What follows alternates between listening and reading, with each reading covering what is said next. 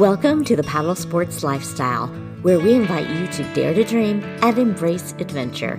I'm your host, Kim Peek, and together with my friends, we'll help you discover new horizons and push the limits of what's possible. In season one, I'm gearing up for my biggest challenge yet the MR340, a grueling 340 mile paddle race along the Missouri River.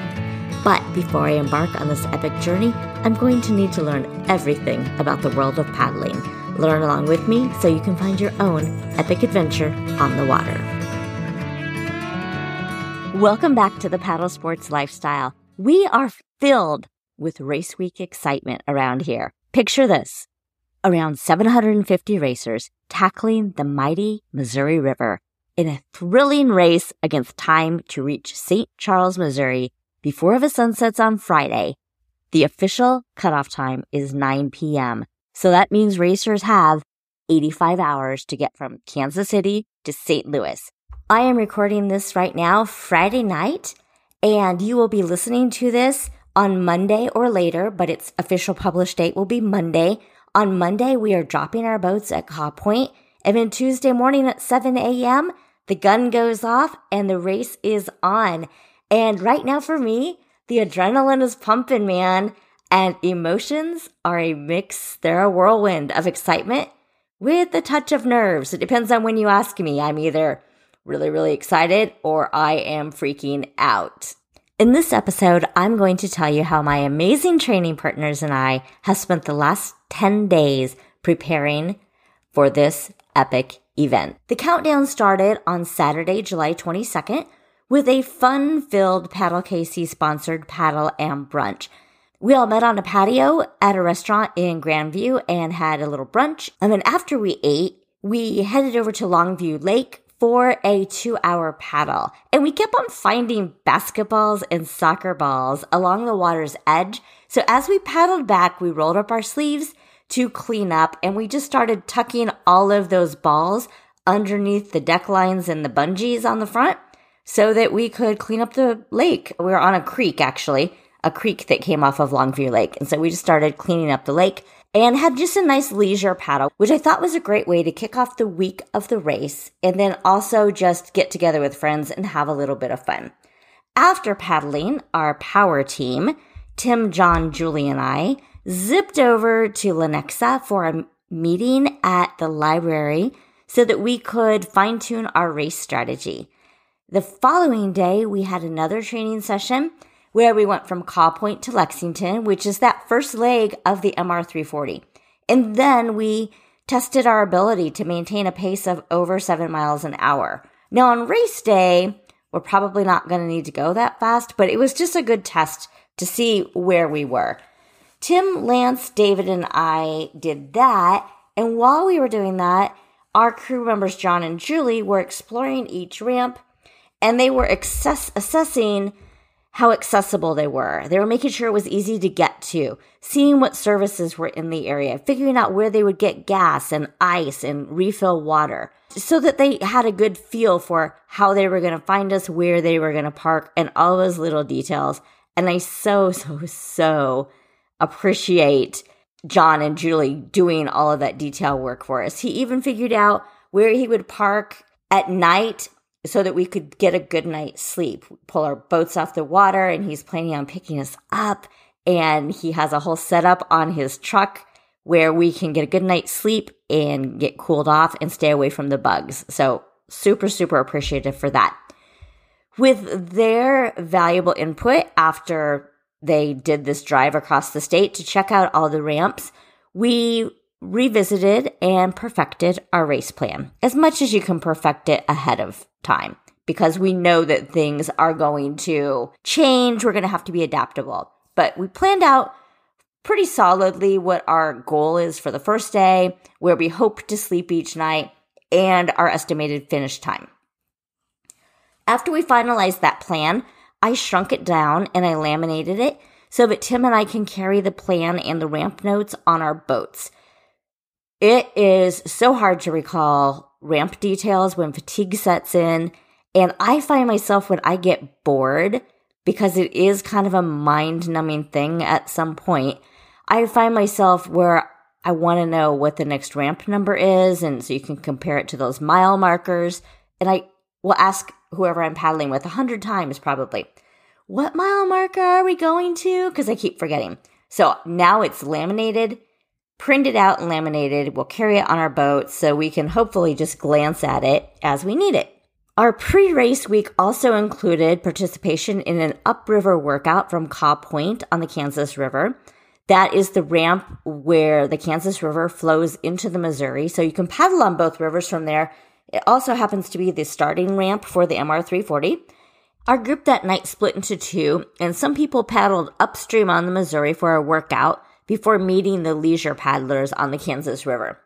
I had a massage earlier that day. I've had massages once a week for the past four weeks leading up to the race because I just wanted to make sure that my shoulders and all the knots in my near my shoulder blades were getting worked out. So I've had massages for the last couple weeks just to try to start race day with as little problems going on in my neck and back as possible. But anyway, my shoulder had been hurting because of that massage. She really dug into my shoulder and some of the tissue near my pecs. So I decided to take it easier and chat with some new members while enjoying a slower pace that night.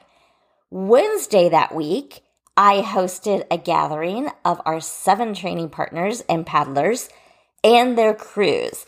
And we ate, we had pizza, and we shared race plans we introduced the crews to each other, talked about what colors each crew would be wearing so they would be easy to find from a distance on the ramps. And then just generally wanted to make sure that everybody knew each other so that if anybody who hadn't met yet, especially the crews, knew who to look for. Because I don't want anybody that we've been training with to feel alone. And I want them to all feel like they have lots of support there and that both the crews and the paddlers have good support. And so we helped everybody get acquainted. Of course, our crews are going to help anybody that seems like they're having a problem or that might need extra water or whatever. But I wanted to make sure that our training partners and their crews at least had met so that we can do a good job of supporting each other out there next week. So, I also made a really fun playlist for the party. It has all sorts of songs about rivers, wind, sunshine, friendship, strength, some great girl power songs that I threw in there for Anne and I. And then my favorite addition, Don't Fear the Reaper. I can't believe I haven't been singing that for months. So I found three different versions of Don't Fear the Reaper, and they're all three on the playlist. It was a fun playlist. Maybe I'll put it in the show notes in case anybody else wants to listen to it. Then Thursday, Paddle KC hosted a water rescue and towing safety class. I have been in two situations so far this year where I've helped with a water rescue. And then another situation early on where somebody had to, Tim had to tow me back to shore because the wind picked up. And at that point, I wasn't a strong enough paddler to get back in. So three times now I've needed to use some of these skills. So I figured it was a good opportunity to attend a session and officially learn how to self rescue, team rescue, how to pull boats, push boats, all of those things that might come in handy for helping do a rescue on the water before I got to the MR340. So I did that the other night and it was awesome. There is a guy named Eric in Kansas City who has been doing these classes for Paddle KC. Eric also goes by Leaf and he is fantastic. He's a great teacher and he really worked with us on some skills. And so if you're in the Kansas City area, look for one of these. They're free classes and Paddle KC has been doing them the last couple of, uh, probably the last month. So look for those on the schedule if you see those because it was a great class and it was free. And it's a skill that every paddler needs to know. And that concluded the planned group activities and the water activities for me. The next time I'm on the water, it will be race day. So I'm recording this on Friday. We put our boats in on Monday and the race is Tuesday. So I am in the thick of packing right now. I just got off the phone from talking to John, who is my main crew person, and we were working out some more details about what our handoffs at the ramps will look like. And I'm going to step away from my microphone here in a moment and I am going to start packing my bags. And we are going to do, I will have Perpetuem for my protein drink and then I will have Skratch for my carbs and electrolytes. I will carry two bladders on the boat with me, and then I'll have two hydration bladders with John. And so each ramp that we get to, we're just going to swap those out each time we plan to meet so that I have fresh drinks at each time and we don't have to spend a lot of time at each ramp mixing drinks. The Skratch will be in the hydration bladders and then I'm going to have four water bottles. I'll carry two at a time. And those water bottles are what we're going to put the Perpetuem in so that it can stay nice and cold and we can mix them right before we drink them because we found out recently that the Perpetuem made by Hammer has a shelf life of four hours. And so we want to make sure that we're mixing it right before we're getting ready to drink it. So that is on my agenda for tonight. We talked to John about our sleeping setup at the ramps that we will be stopping at. He is going to come help drag our boats up the ramp. We'll find a good place to put the boats for the night. And then I will sleep in the air conditioned truck with his wife, or at least that is the plan. And Tim and John will sleep in the back of the truck he has a um, a pickup truck that has a cover over it so that all the gear will stay inside. And then he bought this really cool camping setup, tent setup that will go on top of it, and hopefully that will keep the guys, give them a little bit of shelter, and keep them bug free. It is going to be super super hot though next week. Lots of different ranges for what that possible temperature range could be, but at one point we saw 109 degrees, and that means even if it's in the high 90s, that means we are really going to have to take extra precautions to make sure that we are not getting any kind of a heat related illness. So John will also be handing off cooling rags to us. I hear that the two best places to put those are on top of your head or in your crotch or on the bottoms of your feet. Somebody had mentioned putting them around your neck, but then we heard that when you put that around your neck, it constricts those blood vessels. And that could be bad if you're getting too cold on that area that's leading up to your brain. So we will not be doing that. We just have a lot of things like that. We'll be packing our food in bags labeled by ramp.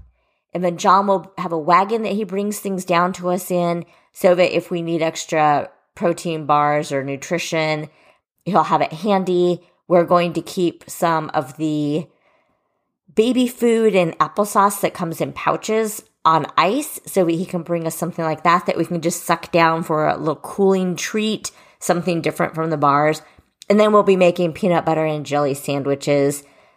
Actually, John and Julie will, and then be bringing those to us at the ramps where we plan to eat. So those are kind of the things we're doing right now to pack. I will do a whole separate episode on and blog post on what gear finally made it onto the boat. And I'll give you some lists and checklists so that if you want to, if you're planning on doing this ever, you can look at my lists and you'll have a shopping list and you'll have a packing list. We have all these lists made, so I will be sharing those along with details on how we did, what we thought we should have had, what we needed, what we didn't need. And I'll give you all the scoop right after we get back. So, like I said, this is Friday night right now. When you're listening to this, it will be Monday. And on Monday, we are dropping the boats at Kaw Point. The boats will stay overnight. And then Tuesday morning, my friend Tracy is dropping us off at Kaw Point bright and early. And then we will start at 7 a.m. And we will finish in 85 hours or less. There is no way around that. We will be at the finish line as racers who cross the finish line, just so there's no confusion about that. I plan on doing everything I can to stay in the boat to finish this race. And hopefully, when you listen to the next episodes, you will be inspired to know that an ordinary person, a woman with no strong athletic ability, could finish this race. And if I can do it, you can too. I can't wait to cross that finish line and come back here and tell you all about it the good, the bad, the ugly, the highs, the lows, all the emotions all the drama. I will bring it all to you in a week. So thank you all for listening, and we'll talk soon. Wherever life takes you this season, make it an epic adventure. There will never be a better time than now to discover what you're truly capable of. So go ahead, take that first step, even if it feels scary. do it anyway. Thank you for listening to the Paddle Sports Lifestyle. If you enjoyed this show, please take a moment to subscribe, rate, and review.